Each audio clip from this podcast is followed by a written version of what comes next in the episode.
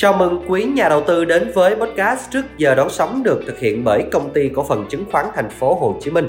Podcast được phát sóng định kỳ vào 8 giờ 30 phút sáng thứ ba và thứ năm hàng tuần trên stockinsight.hsc.com.vn cùng với hai nền tảng là SoundCloud và Spotify. Tôi là Hoàng Tâm là người sẽ đồng hành cùng quý nhà đầu tư trong số phát sóng này. Phiên giao dịch đầu tuần vẫn tiếp tục thể hiện sự lạc quan, tiếp nối theo phiên cuối tuần trước Tuy nhiên thì bởi các chỉ báo kỹ thuật đều thể hiện sự suy yếu của đà tăng nên nhà đầu tư cần thận trọng trước các quyết định của mình.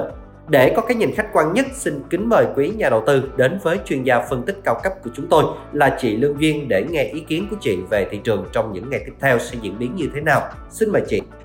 Dạ vâng, xin kính chào anh chị nhà đầu tư, xin chào anh Tâm. Rất vui được gặp lại anh chị trong chương trình podcast trước giờ đón sóng của HSC trong buổi sáng ngày hôm nay. Rất cảm ơn câu hỏi mà anh Tâm đã đặt ra cho Duyên về quan điểm thị trường của Duyên ở thời điểm hiện tại. Đầu tiên, chúng ta có thể nhìn vào diễn biến của thị trường thế giới, đặc biệt là thị trường Mỹ. Trong tuần trước, có thể nói là diễn biến chính của thị trường thế giới là tích cực. Mặc dù là có một vài những sự kiện như là Moody hạ bậc xếp hạng tín nhiệm của các ngân hàng Mỹ khiến cho nhóm này giảm điểm nhưng không hề có áp lực bán tháo. Và chúng ta sẽ thấy các chỉ số chứng khoán của Mỹ trong tuần vừa rồi có sự hạ độ cao sau chuỗi phiên tăng điểm trước đó. Tuy nhiên, Hiện tại, đây được cho là sự điều chỉnh lành mạnh khi mà trong hai phiên cuối tuần vừa rồi đã có sự khởi sắc trở lại. Và với việc khởi sắc trở lại của thị trường chứng khoán Mỹ cũng được củng cố bởi dữ liệu lạm phát vẫn tiếp tục được hạ nhiệt ở Mỹ và toàn thế giới. Và với dữ liệu lạm phát tháng 7 của Mỹ đang cho thấy dữ liệu này đã giảm bớt một phần áp lực lên quyết định lãi suất của Fed. Và đến thời điểm hiện tại thì các nhà đầu tư vẫn đang nghiêng phần lớn về việc Fed sẽ dừng tăng lãi suất trong cuộc họp tháng 11 tới đây. Đối với thông tin liên quan đến thị trường chứng khoán thế giới, thì điểm nhấn chính trong tuần này sẽ nằm ở dữ liệu doanh số bán lẻ tháng 7 sẽ có vào đêm nay. Điều này sẽ cung cấp thêm cho anh chị một số những gợi ý mới về sức khỏe và triển vọng của nền kinh tế Mỹ. Và hiện tại thì dữ liệu vẫn đang được dự báo cho thấy nhu cầu vẫn ổn định trong tháng trước. Và với diễn biến của thị trường chứng khoán thế giới hay là thông tin liên quan đến vĩ mô thế giới cũng là một yếu tố hỗ trợ cho tâm lý của nhà đầu tư chứng khoán Việt Nam. Khi mà tuần vừa rồi thị trường chứng khoán Việt Nam cũng là một tuần giao dịch khá là kịch tính. Áp lực bán xuất hiện từ rất sớm những phiên đầu tuần và chỉ đến nửa phiên giao dịch cuối tuần, xu thế vận động ngắn hạn mới được ngã ngũ và như vậy thì thị trường chứng khoán Việt Nam tiếp tục có 6 tuần tăng điểm liên tiếp.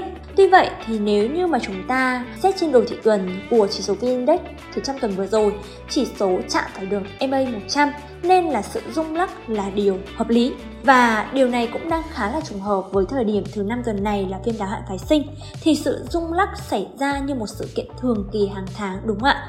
Và điều này vẫn sẽ tiếp tục cần được anh chị chú ý cho đến hết thứ năm tuần này. Và nhìn sâu hơn vào chart kỹ thuật thì việc thị trường sau một chuỗi tăng dài 6 tuần liên tiếp, thanh khoản qua các tuần đều có sự cải thiện, tức là tiếp tục gia tăng, nhưng biên độ nến thì bắt đầu có sự thu hẹp dần, tức là áp lực đối với thị trường ngày càng cao khi mà thị trường dao động ở trên vùng cao đúng không ạ? Và nhiều mã cổ phiếu trong nhịp rung lắc trong tuần trước thì đã bị đạp về vùng hỗ trợ mạnh thậm chí là vi phạm điểm cắt lỗ nếu như mà phiên cuối tuần vừa rồi là một phiên giảm điểm mạnh. Như vậy thì cú quay xe cuối tuần vừa rồi phần nào cũng giúp cho tâm lý giao dịch của nhà đầu tư trong ngắn hạn được cải thiện đáng kể.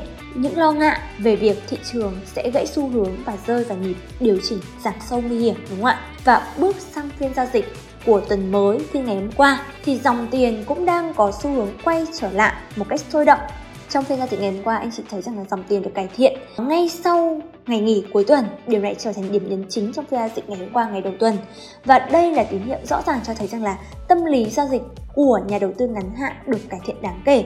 Và theo đó thì cả hai chỉ số VN và chỉ số VN30 cũng đều ghi nhận tăng điểm trở lại và hướng về vùng đỉnh cũ hơn nữa, dòng tiền chốt lời đang có xu hướng quay trở lại thị trường, cùng với đó là sự vận động tích cực của nhóm cổ phiếu ngành bất động sản, ngành chứng khoán và một vài mã cổ phiếu trong nhóm trụ cột. Do vậy mà anh chị nhà đầu tư vẫn có thể tiếp tục duy trì tỷ trọng cổ phiếu trong danh mục của mình. Đối với những mã cổ phiếu yếu kém và vi phạm các vùng hỗ trợ hay điểm cắt lỗ thì anh chị cũng nên giữ kỷ luật, hạ bất tỷ trọng để có thể phân bổ sang các mã cổ phiếu khác khỏe hơn, có cơ bản và triển vọng tích cực để tối ưu hóa được danh mục của mình. Còn đối với góc nhìn dài hạn thì ở trong những nhịp điều chỉnh rung lắc là cơ hội để anh chị có thể tích lũy thêm cổ phiếu.